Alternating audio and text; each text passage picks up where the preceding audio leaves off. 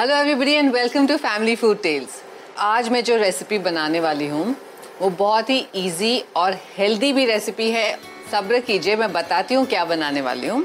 सबसे पहले दूध को उबालने रख देते हैं। दूध को गाढ़ा करना है तो आप समझ ही गए होंगे, खीर बनने वाली है।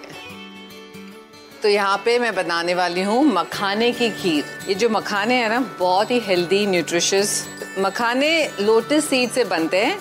और चलिए देखते हैं कैसे बनाते हैं मखाने की खीर। और दूध को हिलाते रहना है ताकि नीचे चिपके ना। यहाँ पे मैंने मखाने लिए हुए हैं और इसको मैं थोड़ा सा क्रश करने वाली हूँ। आप चाहें तो ऐसे फुल भी डाल सकते हैं, लेकिन मुझे ऐसे थोड़े क्रश करके अच्छे लगते हैं। ज़्यादा नहीं पीसना है इसको। थोड़ा सा क्रश करते हैं। अगर ऐसे पूरे पीसेस रह गए हैं तो वापस इसको डाल सकते हैं। या तो थोड़ा गार्निश के लिए भी रख सकते हैं। पीस लेते हैं। यस ये हमारे मखाने रेडी हो गए हैं और दूध उबल रहा है।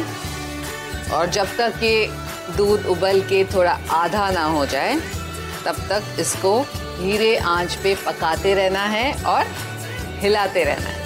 खीर है, थोड़ा सा तो टाइम लगेगा ना बनने में।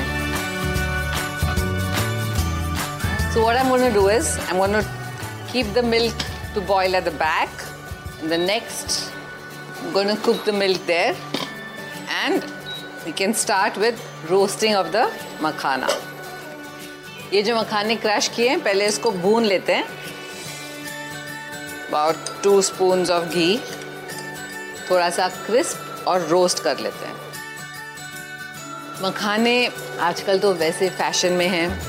अलग अलग तरह के से मखाने मिलते हैं। It's very healthy for snacking you can eat it instead of popcorn you get different flavours now pepper salted बहुत ही डिलिशियस होते हैं। जब हमारी छोटी बेटी लंदन में पढ़ रही थी तो यहाँ से मखाने लेके जाती थी स्नैकिंग के लिए, क्योंकि वहाँ नहीं मिलते थे।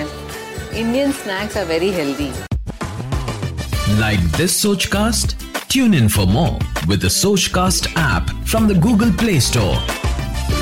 ये मखाने भुन गए पहले क्रिस्प होंगे और उसके बाद जब खीर में डालेंगे तो सॉफ्ट हो जाएँगे। दूध का हाल देखते हैं। hmm, काफ़ी गाढ़ा हो गया है। इसको चेंज कर देते हैं। दूध को वापस रखते हैं। और याद रखिए इसको हिलाते रहना है नहीं तो नीचे चिपक जाएगा। देखिए, काफ़ी गाढ़ा हो गया है। अब इसमें हम ये जो भुने हुए मखाने वो डालेंगे। अच्छे से मिक्स कर लेते हैं। कोई लोग फुल भी डाल देते हैं, यहाँ पे मैंने क्रश किया है तो अच्छे से इसमें घुल जाएँगे। थोड़े से जो मखाने क्रश नहीं हुए बहुत अच्छे लग रहे हैं अंदर। उसको और थोड़ा सा पाँच दस मिनट इसमें दूध ने उबालने देना है। ये काफ़ी गाढ़ा हो चुका है, लेकिन और थोड़ा सा पकना है। तब तक हम इसमें इलायची पाउडर डाल देते हैं, ताकि इसमें फ्लेवर आ जाए। और क्वार्टर टी स्पून और half teaspoon of elaichi powder a few strand of saffron केसर। केसर अच्छा लगता है, लेकिन इसमें ज़्यादा नहीं चाहिए। हल्का सा उसका केसर का रंग आएगा, देखिए येलो कलर आ रहा है। ज़्यादा डालेंगे तो बहुत ही ज़्यादा गाढ़ा हो जाएगा, इसलिए जस्ट अ लिटिल बिट अब इसमें हम चीनी डाल देंगे about half a cup of powder sugar और नॉर्मल शुगर भी ले सकते हैं। मैंने पाउडर शुगर लिया ताकि जल्दी घुल जाए इसमें। ये जो खीर है ना, इसको आप ठंडा करके खाइए। गर्मा गर्म नहीं अच्छी लगती। एटलीस्ट मुझे नहीं अच्छी लगती, आपकी मर्ज़ी है। गार्निश करेंगे ये जो मखाने रखे हुए यहाँ पे हमने।